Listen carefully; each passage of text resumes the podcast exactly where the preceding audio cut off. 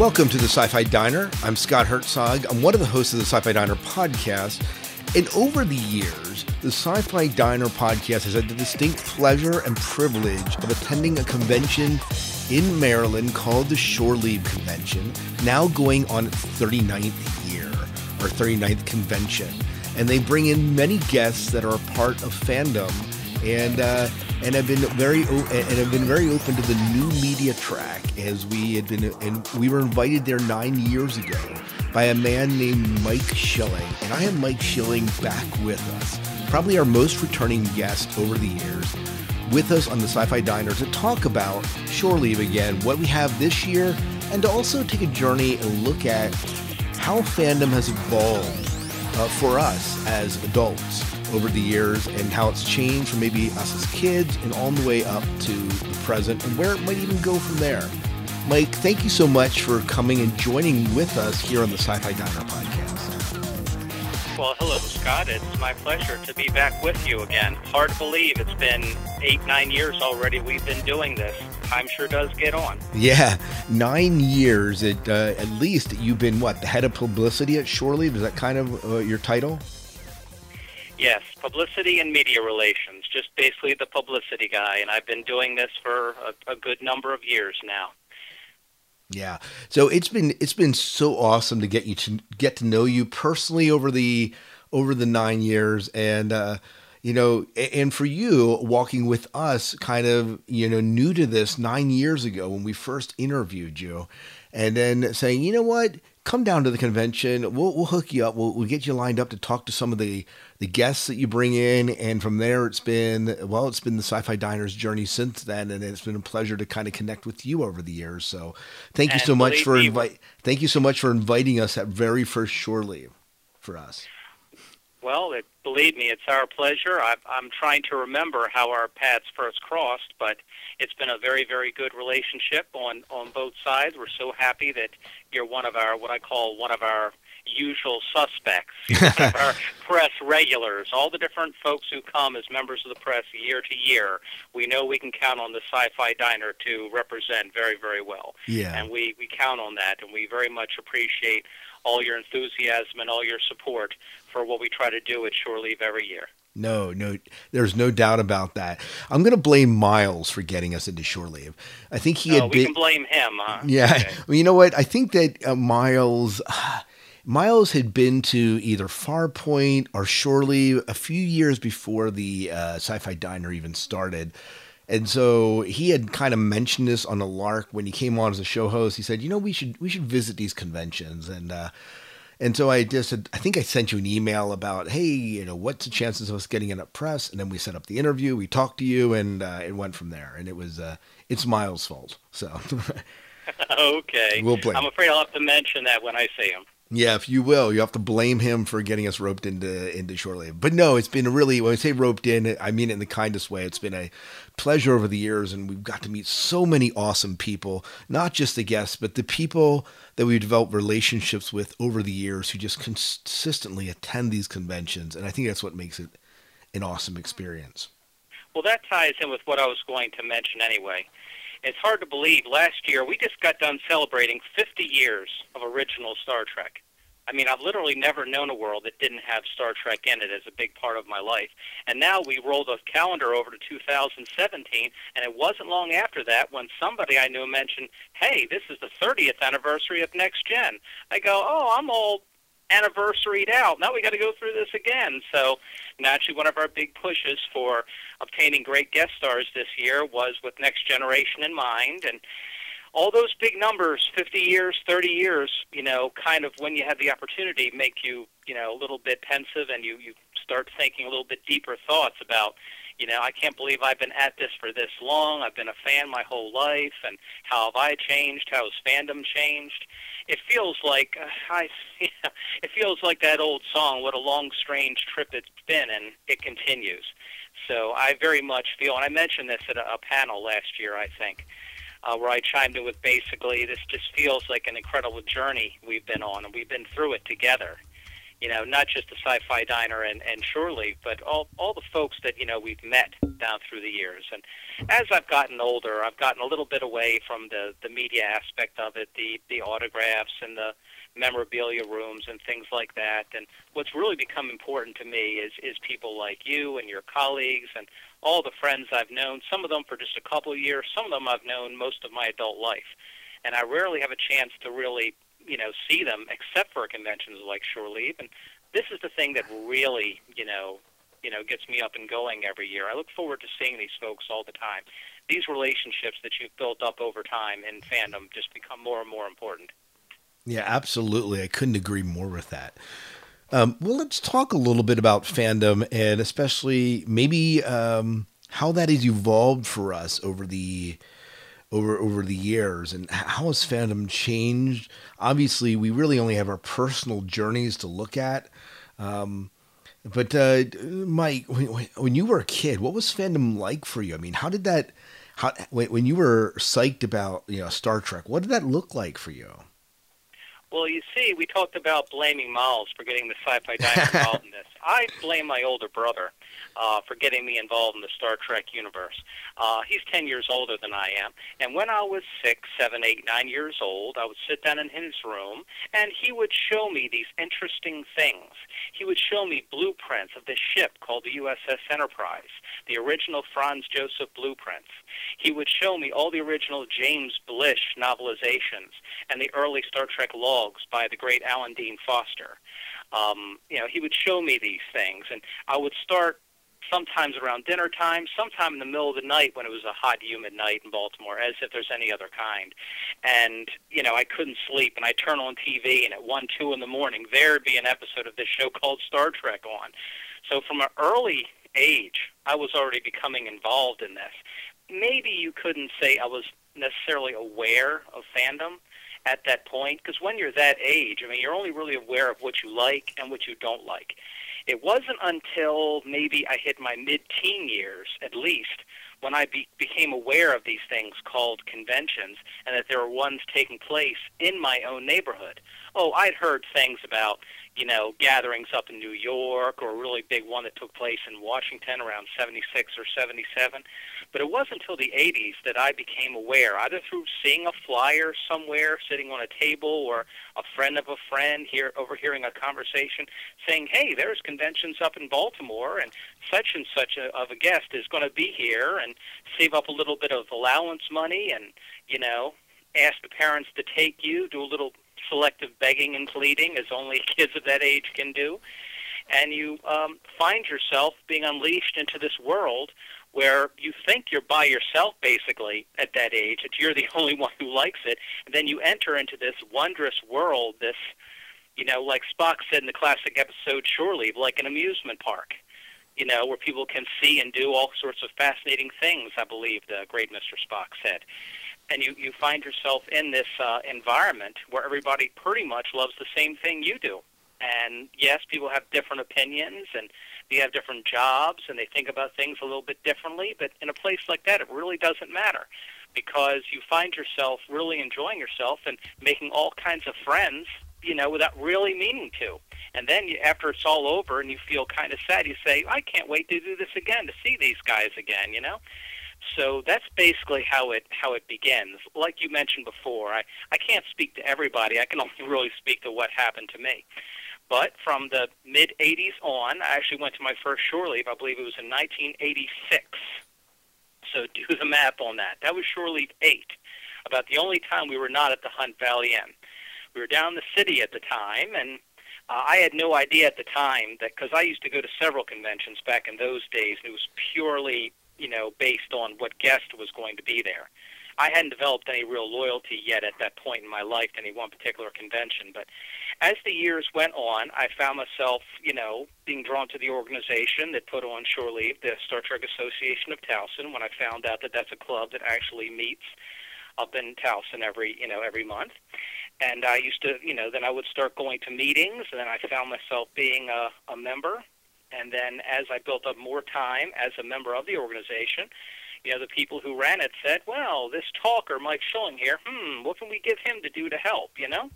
And so as time more and more on, heading into the 90s, I started helping out around the convention, doing a little this, little that, you know, help out in autograph line, help out in security, you know, help out with the video room, make sure everything goes smoothly and everything. And many, many years later, I was asked to actually join the committee. My first committee job was with um, doing uh, what was called the video department at that time. Back in mm. the era, and this might be a little bit beyond some of your you know younger listeners, but there was a time when not everybody had everything on tape or disc or could load things, you know, off of their little screens in their hands and everything, and there was no Netflix.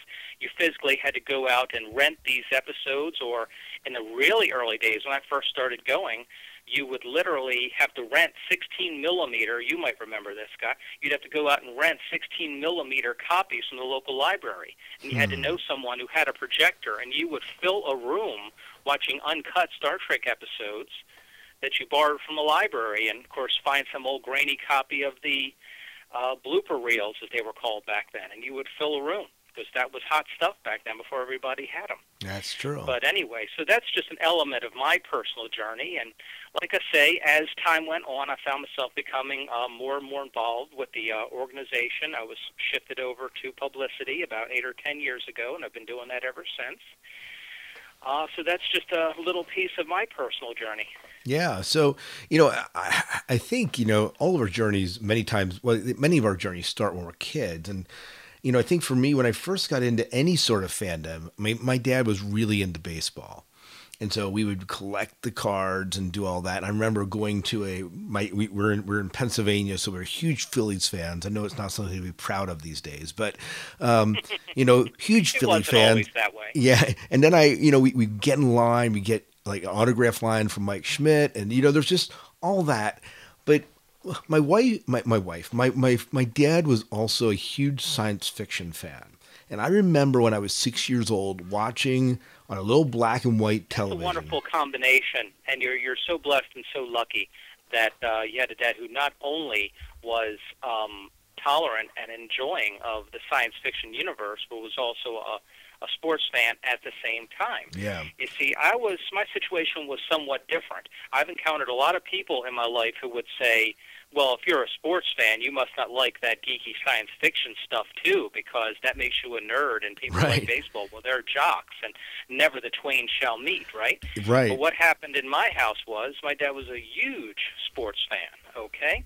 And uh, down here, of course, we're a big Orioles and Ravens neighborhood down here and and basically that, that consumed a big part of, of his life. It was his great passion and all, and yeah, I wouldn't necessarily say that he was a fan per se of science fiction, but he would watch it and take enjoyment in it. Why? Because his kids enjoyed it. That's why. He could have easily said, "You're not going to watch that stuff in my house," but no. The man that he was, he's been gone for like 25 years now, but the man that he was, uh, anything that made his kids happy, he would go along with it, or at least he would fake interest. And right. there were many actors in the original Star Trek that he enjoyed. He knew DeForest Kelley from all the westerns that he'd been in. Uh, he'd known of uh, Jimmy Doohan. He'd seen William Shatner in movies, so he liked the fact that we liked it too. So such shows and such you know belief in things was definitely encouraged in our house. And yeah. So the the combination of a love of sports and a love of science fiction is sometimes a rarity these days. And I think uh, that we were both very lucky that we had homes that not only allowed it, but actually encouraged it. It allowed us to have our eggs in more than one basket socially, so to speak. Yeah. My dad, you know, the Jewel, as I was saying, you know, the, I remember watching with him like uh, Jules Verne, The Mysterious Island, you know, in black and white. Uh, and, and being so terrified of the bees that were like sealing in the people into the honeycombs and, and, uh, and and so he had this love of it. And even when Star Wars came out, um, he didn't watch Trek that I know of. He never talked about it. And for a while, we didn't even have a television in the house. So my science fiction came mostly through book form. However, when I was a kid in like fourth or fifth grade, soon after Star Wars came out, the first one, they were visiting people in the Star Wars franchise, I guess, were visiting schools. And I remember at one point our school, our elementary school, getting Kenny Baker to come with the R two, the R two D two, and I was fascinated by it. Like that was really it. I was, and I was like so stoked by this. Um, and do you remember when you were a kid writing letters to like your, your, your the the stars and and getting maybe an autograph picture back or something? Well, I wasn't really into getting that many autographs unless it was at some kind of a official gathering, like Okay. a convention or a book signing or something like that. I remember maybe two or three times when I was in my teens. Uh, somehow I, you know, I acquired some kind of a, a, you know, somehow I found a couple of addresses to send autograph requests off to, and I remember getting actually a few of them back, but some of them took six months to a year Oh believe yeah. it or not, to get back. Um, so I didn't really do it that many times. I used to really be into the autograph part of it when I was in my teens and 20s. That's fallen a little bit by the wayside in recent years as I've become more interested in actually talking to them as as people. There's nothing wrong with autograph collection. Um, you know, it can really connect you personally with someone you've watched and admired for many, many years. I think as the prices have gone up and up and up and up, don't get me started, over these last several years, uh, folks who, you know, have family budgets, you know, don't we all, that we have to deal with, say, yeah, let's see, either food on the table or one autograph. Food on the table, I think I'll go with the food. So Yeah. sometimes you got to let these things go. oh, you know but, it. Um, but anyway, so except for actual, you know, one or two at a convention, I really don't do that anymore. But there was a time when when I would, you know, get them and I'd put them in a binder or two in the house, and I'd I'd pull it out every so often, and say, oh, I remember when I met this person, they were so nice, and oh, this person was kind of expensive, but he was so nice, and this one was eh, and all that, and it, it sure brings back a flood of memories. So, the old autograph books have not thickened much in the last 10 years for various reasons, but there was definitely a time when I was uh, into it. What's weird is you mentioned uh, looking to get a lot of sports autographs. Um, as much as my whole family is, is sports fanatics, you know, collected very, very few sports autographs, which is very, very strange. I, I guess I just never really, you know, I guess I was just too lazy to hang out in the proper places and wait for them to come out and ask them, you know, or stand in hours, you know, long lines, you know, just to to get a signature and all. Maybe I just didn't have the patience for it. I don't know Wow, that because might there's no such thing as conventions. Yes, there are card shows and and things like that, and we have a thing down here for the. uh you know, Orioles called Fan Fest in, in January or February every year, and you know, you buy autograph tickets and everything, and of course it's a long line, but that's very popular. But so there's very limited opportunities for um, for such things. But Yeah. yeah, that's kind of weird now that I think about it. That I never really got into sports autographs the way I did collecting pretty much the autograph of anybody who had anything to do with Star Trek or or other science fiction shows that I have admired down through the years. You know, it's funny. The uh, the only autograph that I can recall collecting sports wise is that Mike Schmidt autograph, and he was in the area. Well, that's was- somebody to get. yeah, he was like he was like five minutes that's top of away. the food chain right there. Right, right, exactly. And um, what's funny about, and I agree with you. Like for me, when I go to the conventions, there are times in some conventions more recently that I have not gotten one autograph, and and, and I've been fine with that. Um, Right, and yeah, is I- that because of the the prices going up the way they are? Is it because you say, eh, you know, I'm just not interested the way I once was? You know, there's a number of factors why you Right. just simply stop. You know, Right. And you know what it is, and you- you're right. I think partially it's price because certainly, I mean, over the past 10 years, autographs have gone, you know, through the roof. That's certainly part of it.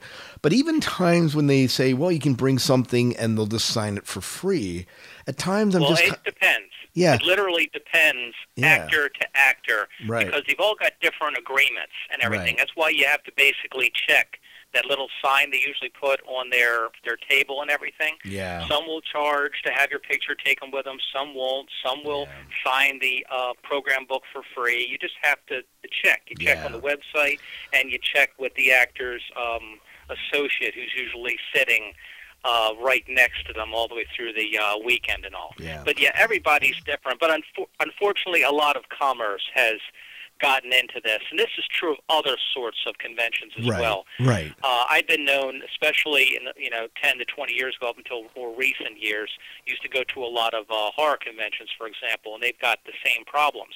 20 years ago, you'd go and hardly anybody would ever charge because a lot of the older actors were so happy that anybody wanted their autograph that if you got charged anything, it would be the cost of the picture. Right. Boom. But now, once one person starts charging, they all have to have the same thing, and it just snowballs. Snowballs. Yeah. I'm not blaming anyone in particular, but uh, that's just the way it's gone. Yeah. Well, you know, uh, the the whole autograph thing, the one the one impact that it has had in my life is because of especially the early years of going to Shore Leave, Farpoint, and other conventions, we gathered a bunch of autographs. I would many times scan, we, we would get them to give away on the Sci Fi Diner podcast in the past.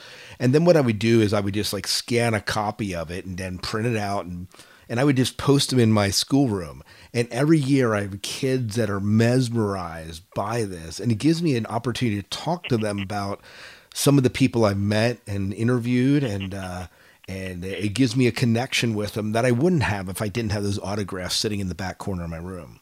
So well, it also allows you to show off a little bit too. I guess when you're a young fella growing up of that age, it's pretty important to stand out in some way. I'm no sociologist, but yeah, that's sure. pretty obvious. You get to a certain age, and you want to be able to relate to other guys that might impress them some way. And unless you're gifted athletically, or something like that, where they ooh and ah, right? Right. You, you need to have a guy needs to have something else in his life that makes the other guys say, "Hey, this guy's cool. He did such and such. He met such and such." You know? Right. Right. And it definitely builds up your ego. That's for sure. But You like know, I said you- before, oftentimes with me, I, I'll look at those old autographs and I'll, you know, it, it comes flooding back to you. Say, oh, I remember when I got that, and that was such a great show, and all that. Speaking of memories, and I don't know if this is too off the topic, uh, I was trying to get my Trek on, so to speak. I always try to get in a Star Trek frame of mind when we hit those last precious weeks for the convention. And I was uh, driving, um, you know, back to get ready for this interview and everything, and I just happened to be listening to my Star Trek II soundtrack in the car. Oh. And and uh, yeah, I recently picked up the expanded version that Intrada's had out for a while. All those you know expanded uh, Star Trek movie soundtracks they put out, and I've got some of them, and that's one of my favorites. And I can clearly remember the original Star Trek II LP. You know, I think I must have ran that into the ground. I ran it so much back in '82, three, four, five, six, seven, et cetera, et cetera. One of my all-time favorite soundtracks. And but the reason why I mention it is and I, of course, you shouldn't be distracted when you're when you're driving, of course. But Right, when you're right. listening to something that makes you that emotional in the car, all those memories of seeing it in the theater with my dad back in 1982 came flooding back, and that ties into that journey Oh that yeah, we were absolutely. talking about. Because I can remember wh- who I was with. I can remember where I saw it. I can even remember as the Enterprise limped away towards the end of the uh, movie, and I was about, you know, kind of just set off the Genesis device. and It was counting down four minutes to detonation, and the Enterprise is limping away. And I can, you know, remember calling out to the screen, "Come on, Enterprise, move!" and I never really shout out at the screen. That's just not me. I'm usually a good little boy when I sit in the theater, but you know, that's the kind of a raw emotion that movie engendered with me. And that music, that's why I started collecting movie soundtracks back when Star Wars came out, you see. Because in the era before everybody had these at home, and it was so easy to watch them whenever you wanted, let alone on a little tiny screen in your hand, you know, like people do today. I still don't know how folks are able to watch a movie on a little hand screen, but anyway. Um, but that, that's just part of that journey. And I clearly remember, you know, I can't begin to tell you, you know, what I had for breakfast yesterday, but I can tell you who I was with when I watched Star Trek II and how it made me feel and how it pretty much made everybody feel. Hmm. And, you know, and I was just thinking about some, you know, memories. We've accumulated memories. We, we as fans, we've accumulated stories, you know, from the earliest memories. You know, I'm thinking back to the 70s.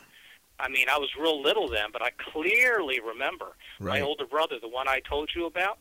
Well, he would be one of the original fans who would write letters trying to get them to make a movie. That's I've even awesome. seen, it's been years and years, but I've seen copies of some of these letters that he would write off to Paramount saying, you know, this is such a great idea and you've got to make a movie of this and all that. So he was part of that original group because I was just really little then. Right. So I couldn't appreciate what the original generation of fans did. See, I came into it, I think you're a little bit younger than me. I came into it when the syndication run was going on in the 70s. You know, I'd be the one who would be uh, watching it at dinner time on Channel 45 in Baltimore or the equivalent DC channel, Channel 5 down there, back when you had independent channels before Fox came along. All right? And you know, I would be watching it then or sometimes in the middle of the night. And that's how it all started uh, for me. And then you have all the, the movies of the 80s. When you have 50 years of, of history and lots of ups and lots of downs, and you make new friends, you lose friends along the way, uh, that's, that's life. And that's, uh, fandom's a very much, you know, a big part of that. And, you know, I appreciate the uh, journey because to me, work is important. I mean, we, we all take work very, very seriously, but I don't really think it should define us as people. You, you've got to have a little fun in this life, and if part of your enjoyment is is enjoying science fiction, be it Star Trek or another form, um, you know, I don't see any real real problem with that. I think it, you know, makes us all generally happier and better adjusted, and you know, gives us something to to look forward to and friends to look forward to seeing and not just another day of, of work or another bill to pay when you get home, right? Right. You know, so you know that might have been slightly off the subject, but I really felt the need to to bring that up because Yeah. I was listening to my music and you know, and just having those thoughts of late, and I wanted to see if I could maybe get that across to you and see if maybe that can make some folks in your some of your listeners kind of go, hmm, Yeah. because maybe they might have a very similar Well, viewpoint. I have a question this- for you, Mike. Fandom journey that we're on. Yeah, I have a question for you. When you listen to mm-hmm. when you listen to your soundtracks, like the LP that you had, when you listen to that, is that something you just you put it on, you sat back and you just kind of immersed yourself into it? Did you have it on as a background as you were studying? I mean, how did it, how did you experience the soundtracks? Because many times, No, not, na- na- now, not really like when I was studying. I know a lot of, of guys who these days who can just crank it up and they say it doesn't bother them at all. But me, you see, movie soundtracks, it all started for me with Star Wars in 1977. It was my dad, again, who first told me about how you can buy a movie's music in a, in a record store. That was a completely mind-blowing idea to me at the time, all right? Star Wars was my first, and all the way through the 80s, all the way through the 90s, it kind of slowed down to a crawl, really, after 2000 for various reasons, but it got away from symphonic music and more towards rock soundtracks. There just weren't nearly as many interesting soundtracks to buy, in my opinion. But you see, what I would do in the era before everybody had these movies, and you could pop them on any time in any form you wanted to, that was a way for me to relive that experience. So I would usually in my room, you know, with my what was called integrated systems back then. You'd buy these four, five, six, you know, pieces and these big speakers in this little house and crank it up, you know. And I'd be pretending I'd be conducting the London Symphony Orchestra or something. But I either could become, you know, you know, act like I'm conducting, or I would just sit there in my room with my eyes closed and relive those moments in my head over and over again. So no matter where I am, if I hear a particular piece of music, I know what that's from. I know who composed it. I know what record it's from. I know, you know, where I was when I saw it, and all those feelings that come along with it. Okay, and I still f- very much feel that way. Um, so that's what I did, you know, years and years ago when I was living uh, at home. Now, you know, when I got married and started a family and got my own place and everything, that all basically switched to listening to such things on CD in the car, usually back and forth from from work. Now, of course, you can't. You're not supposed to close your eyes. That would not be good. But uh, so even though that part is out when you're in the car, I still can get pretty emotional, you know, listening to such things because the memories hold. You know, they're very much a big part of of the experience I've had. You know, and the the relationships I've built up over years. I mean, I don't want to go so far as to say they define who I am, but there are there is definitely a part of that because that's part of our shared experience. And I've always become very, very, you know, emotionally tied into the movie and the music experience of it all. And that's true for Star Trek, and that's true for lots of other forms of entertainment too. You know, so yeah, that that that was basically a very uh, emotional thing for me. And although I can't devote quite the same time to it as I once did, uh, it still can definitely have a, an emotional effect on me, no doubt about it. Yeah, there's there's no doubts that there's certain soundtracks and even certain pieces that evoke the emotion of the moment, and it's it's one of the beauties one of the beauties of a good soundtrack is that it'll pull you right in and it plays into helping develop those special moments um, where the genesis device or whatever it is you know that that really that really grabs us and, and, and, evokes an emotion. So I think that I think you're right on when you say it, and I think that's a part of our fandom journey. I mean, the idea of getting into the music is a part of us immersing ourselves into the culture of of, of fandom. So, hey, so yeah, last year I was fortunate enough. I think it was last year where um, my brother and I went to see that. Um, you may have heard about it, the Star Trek Ultimate Voyage, that concert yes. that was traveling yes, yeah, world. absolutely. And uh, went to see it in Baltimore at, uh, I believe it was the uh, Modell Lyric uh, we had down here, and it was a, a very wonderful experience. Just absolutely loved it. And of course, I had to buy the soundtrack I guess you could figure that out. Yeah. Right? so I've been listening to that double soundtrack pretty much ever since. You know, it's not quite like the original version. Of course, it's a different conductor and a different group of musicians, but they do a very fine job with it. They have a great mix from all the different forms of Star Trek down through the years and everything. So, yeah, even though I, you know, I said this ticket might be costly, but I don't care. I've got to do it. I've got to do it. I've got to do it. You know, 50th anniversary. We got to do it.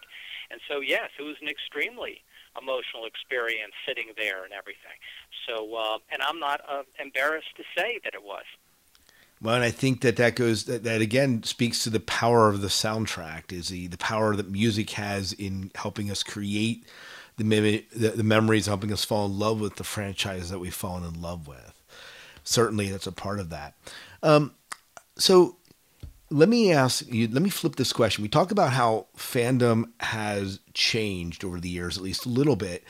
How has fandom changed you as a person as an individual? Wow. Yes. Where's the psychology i know. i know exactly. uh, i may not be the most uh, objective person well, you a question like this but i'd like to think that i'm better as a person because of my relationships uh, that I've created through following Star Trek. You see, I'm not going to say that Star Trek gave me everything, you know, outside of my own family, of course, but I will say that a lot of my friendships, a lot of the people I know, a lot of the things that I care about outside of work and, you know, my own. Hmm? yeah, there? I'm here. I just got a message. Sorry. Go ahead. Okay. Uh, that's what the editing base. That's right. hey, whoa, what happened? Um, more of a duck walked in there all of a sudden. anyway, um, what was I saying a second ago? Uh, you were saying about how uh, the friends that you made, etc. Oh yes, yes. Sorry about that. Um, a, a lot of the friends that I've made, the associates, you know, uh, both personal and business associates, um, you know, the um, types of folks that I've that I've met and everything, the the things I've been allowed to do, both on just with the club or the committee, you know, be it just helping out with various departments, or when I got into the video department, eventually switched over to publicity and all. The the people, well, well, like you, you know, and the rest of the guys over at um, you know, at the Sci-Fi Diner. I mean, would I really have had the chance to meet, you know, such good people as you and your associates if I wasn't involved with shore leave in some way? I mean, it's possible, but kind of unlikely, right? Right. So it's, you know, these are all good things uh, for me. So, you know, so basically, the, the, a lot of the things that that I do and the, the things that I care about and the people that I care about, most important of all, um, in either directly or indirectly, have a, a direct correlation to my following Star Trek in all its various forms and uh, the fandom that goes along with right. it.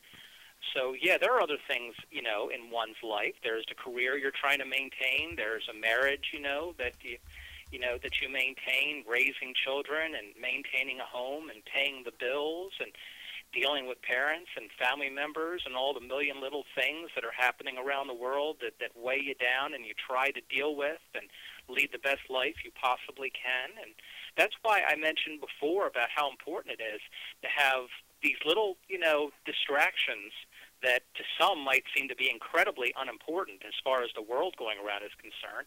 But I think from a, a psychological health standpoint and a sociological standpoint are incredibly important. You know, some people it's just sport. Some people it's uh, collecting dolls. Some people it's collecting uh, Coca-Cola tin signs. I mean, everybody does something that they do with their time and their money, and some are more constructive than others. And I find, you know, so with me, a, a big part of it is following the Star Trek universe, and you know, I, I, so just to sort of summarize all that, yes, I do feel that it has helped me a great deal because you know, like I say, most of the people I've known and a lot of the things that I do are directly or indirectly related to that. So I'd, I'd like to think that it has helped a great deal and will continue to help me a great deal as long as I'm physically able to do it and as long as they'll have me around to help. Well, you know, and certainly is uh, important, as you said, in establishing friendships. I know for myself, the way it's impacted me has been to put me in contact in in in relationship with people like Miles and M and, and, and like you and many other people that I met over the years at the conventions. And up till the time that I began, I think podcasting even gave me a voice into that. Before, it was kind of an isolated thing. I talked to my brother about it, and it was a lot of literature based, but it kind of helped fuel fuel my passion for science fiction and, and, and to say that this is a valid, this is something that is valid and is just as important as you know Super Bowl Sunday to me. Uh, and not that I don't like watching Super Bowl Sunday, but it's just a it's a different way that I can geek out about something that I'm incredibly passionate about. And um, right, and a lot of folks, you know, get either what I like to tell folks when I'm, you know, in, in interviews or just generally talking to people about it, I say either you quote unquote get it or you don't. Some people get it, and and some people don't. I mean, I don't say it's necessarily right or wrong, but that's just how it is. I mean, you know, I, no matter what, you know, how much you you try to talk about some about how important it is and what it's meant to your life and all the positive, you know, part of it. There are going to be some, you know, about, you know, or Star Trek or just regular, you know, just any kind of form of science fiction or genre entertainment might say that, oh, it's a waste of time and that's geeky stuff, and I don't want to be like that, and I got more important things to do with my time. And I say, oh, you just don't understand, do you? I'm always trying to, and I usually say this for the end, but I always try to tell folks who've not, never been to a shore leave or might have been on the fence and never quite got around to it for various reasons. I say, give it a try. Get a one-day membership, one day, and I almost guarantee you you are going to find something that you're going to like, and I even more guarantee you, you're going to make some friends there, even though you weren't really looking for any, because that's just the kind of event that it is, and that's the kind of strong feelings that it engenders. Yeah. So you know, I always try to tell folks that give it a chance. You know, I mean, one of the greatest pleasures I've had since I've had this position with Shore Leave is, yeah, not necessarily, you know, cornering people and bothering them, but listening to people when they say, yeah, over here people say, "Oh, this is my first shore leave, and I had no idea it was this much fun, and I can't wait till next year." And you guys run a great show, and you know, had a really great time, and I hope you keep on doing it. Well, you know, it's a, it means a great deal to us because remember, we're all volunteers. We never get paid a single dime for what we do. We ha- we have to be doing this for other reasons, and to hear such kind words from so many people from so many different walks of life and so many experiences, almost all with universally positive things to say. I mean, there's always gripes here and there. There's always a little problem here and there that we try to fix year to year. Nothing's ever perfect. But to hear so many positive things and people say nice things about what you put your heart into, it, it you know, it really puts a big smile on your face. And I think that's really why not just me, but all my colleagues in the convention committee and with the club in general who help out. This is why we do it. We do it because we love Star Trek. We do it because we love fandom and what it's meant to us. You know, and we do it because people say such nice things when we put in such hard work year to year. Yeah, no doubt. So. Well, you mentioned that you know people should just try shore leave, and And, you know, that kind of brings us, you know, maybe full circle into talking about a little bit about Shore Leave itself. There are obviously, as we mentioned, many reasons to go to the convention, not only the guests that draw us in, but the friendships that we develop over the years. Um, this year is the 39th year of Shore Leave. And also, and also, yeah, and also the, um, the 30th anniversary of Star Trek: The Next Generation. What's going to be what's going on at Shore Leave that that we can be looking forward to as we get excited and ramped up for this year's Shore Leave? Well, what don't people have to look forward to? I mean, how much time do we still have? Anyway, well, like I say, this is the 30th anniversary of Star Trek The Next Generation, so we made a very strong effort to get top notch uh, guests to headline this year's show. Uh, so, and this is pretty much the first guest we got, maybe, you know, fairly, not the first, but very early in the process. We got both Michael Dorn and Marina Sirtis to agree to join us this year. Okay, so we're and I've always heard, even from the time that Next Generation was on the air, that those two were basically best friends. So I don't know if we're going to be on stage together or separately yet because the, the actual schedule hasn't been completed yet. But I've heard they've always been, you know, an absolute riot together. So um, that's going to be something that we're really going to look forward to. I don't think I've seen either of them since Next Gen was on the air or right after it was on the air, and they were working on Generations at the time. And so we're talking literally over 20 years since they quote unquote did the convention circuit, you know, in this part of the country. So those were our two headliners right there. Now we have another very special guest star, our first ever Big Bang Theory guest, Mr. Kevin Sussman. Okay. Okay, and he plays Stuart Bloom on that show. Uh, considering the incredible popularity of Big Bang Theory and how many years it's been on the air, I think what ten or twelve Right. now that it's been on the air. It's amazing we haven't had the opportunity to have a Big Bang Theory guest. So this will be some really different for Shore Leave, and I'm very anxious to see uh, what kind of uh, level of enthusiasm he gets, and you know what kind of uh, autograph line he gets, and how people uh, react to him. So we're very excited about that because Big Bang Theory is a big mainstream show uh, that is still running, and that is a relative rarity uh, to have a, a you know a main guest from a show that's currently running like that. So that'll be a first for us. Now, um, from the world of Battlestar Galactica, okay, the reboot that is, we have two actors that are extremely well known from that series, uh, Mr. Michael Hogan and Ms. Luciana Carro will be joining us from Battlestar Galactica this year. I have heard of Michael Hogan and going to conventions in past years. He's been very popular, so we're very, very happy to have him.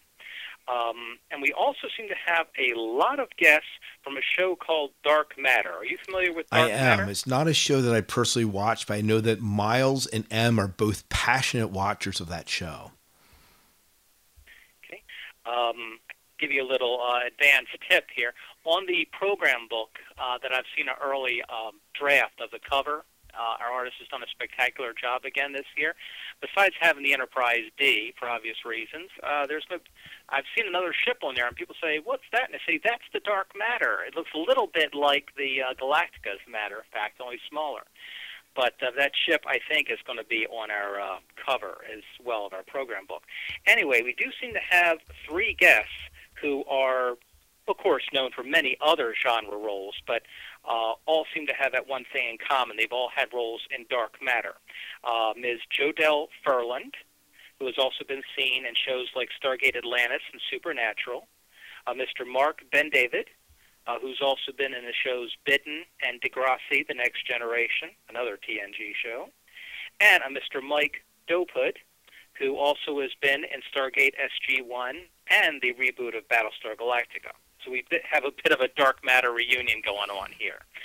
So, as in past years, we have quite an eclectic mix of different actors from different genres, and that's pretty much the way we like it here at Shore Leave. There was a time when we primarily concentrated on purely Star Trek guests, but as time went on and the super conventions came along out west and everything, um, where there were more and more and more guests all the time, we said, uh, we've got to adapt, right?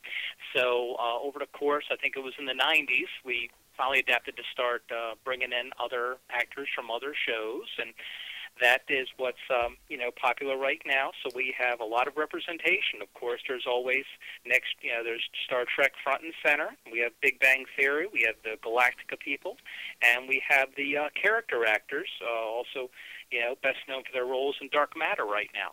And those are just what I call quote unquote above the title actors, the right. actor guest that draws people's right. attention. I didn't even have a chance really to mention the approximately 40 writer guests that we've already got in the books, and there's simply no time to go through the entire list with you right now.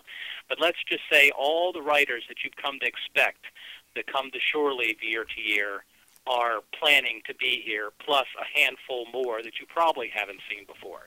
So we have all the writer guests, we have all the artist guests, that, you know, I'm sorry, all the scientist guests uh, that we usually have, including a gentleman, I believe his name is C. Alex Young. Yes, that's his name.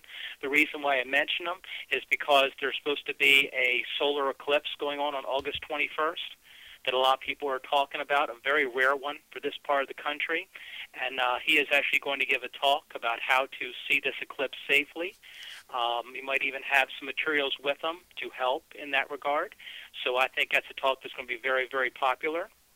Uh, our artist guest of honor this year is, I believe, Todd Brugmans, who uh, doing our program book for us, and also did a spectacular job last year. Okay, uh, so he's coming as well. Um, so sometimes it seems like we have more guest stars and, and actors and, and you know writers and scientists than anything else. I don't know where they find room for all these people, but but uh, we we squeeze them in somehow, you know. So um, so basically, I could easily say everybody's coming to shore, yeah. you know. So these are the um, guest stars that I can mention at least for right now that are coming to Shore Leave well, you know, 39. It's, and it's not too early to start thinking about the big four right. next year. I know that our members of our committee are already, you know, rolling around the back of our heads. Let's, you know, see what we can do to really do something spectacular for next year. But of course, there'll be no announcements about that until after the holidays, probably. But believe me, we're already thinking ahead to the big 4-0 yeah. next July. Uh, before I forget, uh, we are still at the uh, Hunt Valley Inn. It was Marriott for a long, long time. Last year it became a Wyndham Grand. But now it's been sold back to Marriott. So the sign uh, when you guys get here will probably say Marriott Delta. So the Hunt Valley Inn is now a Marriott Delta hotel, at least for this year and um, so who knows what it'll be next year? But that's what it is now. But don't worry, it's still on the, lo- the same location as yeah. Before. And you know, one of the things that as you were going through the, the variety that you have at Shore Leave is again. You, mentioned earlier that there's that's that if you come there, you're going to find something you enjoy, and maybe it's not the big name guest, but maybe you're into writing your own uh, sort of fiction, and there's there's seminars and there's authors to meet, and then the scientific and the artistic end of it there's a lot that goes on in shore leave just beyond the big name guests. Sure, the big name guests, they're the ones that typically draw a lot of people in, but if you aren't into that, there's a lot of other things to see and do, even gaming. That's absolutely right. What I tell people, pardon me, especially if they're fairly new to the convention universe, um, grab your program book, get your pocket program, find a corner, all right, grab a pen, and just go through that schedule. And you are going to very rapidly find yourself wishing there were three, four, five of you. Because there can be as many as a dozen tracks of programming going on simultaneously, especially on Saturday. Okay? And, you know, there's just is not possible to see and do all the things you want to do. For years and years, I've been angry at myself because I want to see more of the science guest talk. But there always seems to be some kind of a scheduling problem. I run across a friend I haven't seen in a year. We wind up talking for 45 minutes, and I say, no use going over there now to see five minutes. So it never seems to work out because, uh, you know, there's just not enough time to do everything. But I guarantee there is something for every kind of fan's taste. If you like guest stars and autographs, it's definitely there. We've got the autograph sessions, we've got the Q&A sessions, we've got the photo op sessions on Saturday. If you like hanging around the dealers' rooms, they're certainly, I believe they're sold out again this year. So that's all full. You can spend your time looking for that one special item, going through there, no problem. If gaming is your thing, as time has gone on, you know, more and more, and it's become more and more in the you know, the limelight. You can, I literally know, especially younger people who spend their entire weekend in the gaming room. You never see them anywhere else. They're in the gaming room all weekend. Then you've got the the showings of the fan films and everything. That's in another room. Uh, one of my personal favorite things is the panels are going on all weekend. And you know me, I have no trouble either sitting in or contributing to panels whenever there's ideas flying back and forth. So that's going on all weekend. You can spend most of your time in there. Um, you know, you've got the art show and auctions going on. You've got charity events going on. Uh, there are all kinds of workshops, and this is something that comes together in these last handful of weeks before the convention. There's not only writing like you know workshops, you know, either for young people or for more advanced writers and everything going on. But you got things like stargazing workshops on Friday and Saturday night. Uh, one of our writers, Keith DeCandido, he loves to give like self-defense workshops and everything. Um, that's become popular in the last couple of years. Um, so all these workshops are going on. Um, and I could just go on and on. So there's all kinds of different opportunities to do things you enjoy. And of course, there's all the things with the writers. We have this party on Friday night called Meet the Pros, 10 to 12 at night. Um, it's where pretty much all of our writers sit at all these tables in the main hallway, and they got their books there with them. They'll sign their books. They'll talk to you and everything. It's a great opportunity for them to network with each other you know, to meet fans who want to know more about them and to read their work. And hey, it's great for business because they sell a lot of books too. So that's a big party if you're more, you know, on the literary bent. So that's going on. So, uh, and that's just some of the things. I'm sure right after, you know, we get done, I'll think of 10 other things I should have mentioned, you know. But these are just, um, you know, some of the choices that you have uh, when you come to, to shore leave, especially on Saturday, because of course that's by far the busiest day. But um, but yeah, a great great many choices. That's why I tell folks try to plan out your weekend. But no matter how well you plan it, don't forget that shore leave never wants to be so big as you know where you can't have that connection with other people because no matter how busy and how energetic the crowd is, it is always best sometimes to just let that go. Find somebody that you haven't seen for a long time, and you just find a quiet corner somewhere. You find the the main hallway. You you find the um, you know the corners where they set up chairs and everything, or in the uh, outer paddock bar and everything where there are lots of tables and chairs. Just sit down and talk and get caught up with people. You know, sometimes I've literally let other things like that go just for the sake of talking to friends and everything. Hmm. You know, so you know, so for those who are planning on doing shore leave and you think you might have other people you know there, don't forget to find time somewhere by hook or by crook to actually sit down and just talk to people. You know, and you're going to find yourself glad. You know, glad that you did. And I, and I couldn't agree more. I mean, it's important for you to kind of connect because the guests, the people change every year that come, but the uh, the friendships that you can make over those, that time is is really what will keep you coming back. I think. Um, you mentioned uh, happening, and uh, do we mention the weekend? I want to make sure that we mention the weekend and and how people and how people can go about nice, and how people can go about acquiring memberships, as they call them, to get into the convention. All right. Well, there's still uh, quite a bit of room left. We're not, um, you know, sold out the way that we did that one year when William Shatner came that Saturday and the place filled up. but we're on July 7th, 8th, and 9th at the Hunt Valley Inn Marriott Delta in Hunt Valley, Maryland which is at 245 Shawan Road, Hunt Valley, Maryland 21031, right off I-83. Okay, just north of Baltimore. Okay. Uh, let's see here. And as far as memberships are concerned, now pre-registration cuts off at June 15th. Okay. Um, so if this is edited and put out there before then, you can go on our official website, www.shoreleave.com, S-H-O-R-E dash L-E-A-V-E dot com, okay, and pre-register that way. Uh, if you hear this after that deadline passes, Uh, I am reasonably certain that memberships, we don't really call them tickets, we call them memberships, are going to be available at the door. But if you come uh, to do it that way, especially on Saturday, try to get there early. Try to get there at least a half hour before it officially opens. All the information regarding when it actually opens is on the website, okay?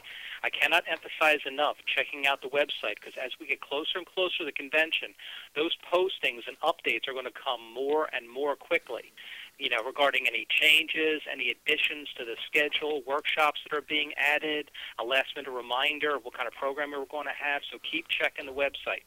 But yeah, if you're going to come for single day or weekend memberships, try to get there at least a half hour before it officially opens because that line can get a little bit long. And people, of course, have to fill out their name and address, and it's a process. So please don't think if programming starts at 10 a.m., you're going to get there at 9:59 and be in the room at 10:01. It is not, going to happen. going to happen. Definitely Trust not. me, okay? But yeah, account for the time that it's going to take to to register and then go ahead and, and start planning out your day and everything. So, but yes, there there is room. Saturday, of course, is the busiest of the day. If you don't like big crowds, you might want to decide on going on Sunday instead of Saturday, because I found that even though the day is basically over by six six thirty at night, pretty much all the actors who are there on Saturday are also there on Sunday. We try to squeeze as much original programming as we can into Sunday to make that eight precious hours to be a lot of fun for people. So if you want to not have quite the, the same number of people and the same, you know, the same crowds, you might want to consider Sunday. But yeah, if you don't make the June 15th deadline for acquiring, you know, advanced memberships at a slightly discounted price, then you might just want to go at the door. But and the uh, registration tables are always at the bottom of the escalators. You go in the main entrance, you go down the escalator, and it's right there, right in front of you. You just can't miss it. If you can't find it, there are plenty of people around wearing convention badges and committee badges. I'd be more than happy to direct. Yeah, and I would say this about the uh, shore leave staff. I've found over the years that the people are extremely helpful and I think the community at all overall, the science fiction community in general, is really helpful. But I think at Shore Leave, you have a lot of good help, people that are willing to point you in the right direction and uh, and just help you get around. So. Well, thank you. That's because pretty much all the people that, that have been doing this have been in their positions for a long time. I've known a lot of people, many of them who sadly are no longer with us, who literally, from the very first days I knew them, to the end, stayed in that one position all through the year. So people always knew what Yeah. they were going to get. They knew what they could count on. And in an era when uh, so many long-time conventions are falling by the wayside, and I always like to say this, um, I don't want to toot our own horn too much because there are many other wonderful, wonderful conventions out there that do their thing. But um, we must be doing something right because in a time when conventions are, are falling away and and all that, somehow Shore Leave just keeps on going like the Energizer Bunny. And I feel that as long as there are people who want us to do this and we are physically able to to do this, we all get older, you know. But as long as there's people willing to put in all that time and all that all that passion, all that labor of love into doing Shore Leave, then I hope it can it can keep on going because it's meant so much to Yeah, so many of us. Well, Mike, hey, I appreciate you taking an hour of your day just to chat about the experience of fandom, but also just to, you know, reiterate again your love of the- Shore Leave convention itself. And I appreciate you taking time to chat with us again. Oh, believe me, you're very, very welcome. I always look forward to it every year, and I look forward to seeing you guys just a little bit down the road.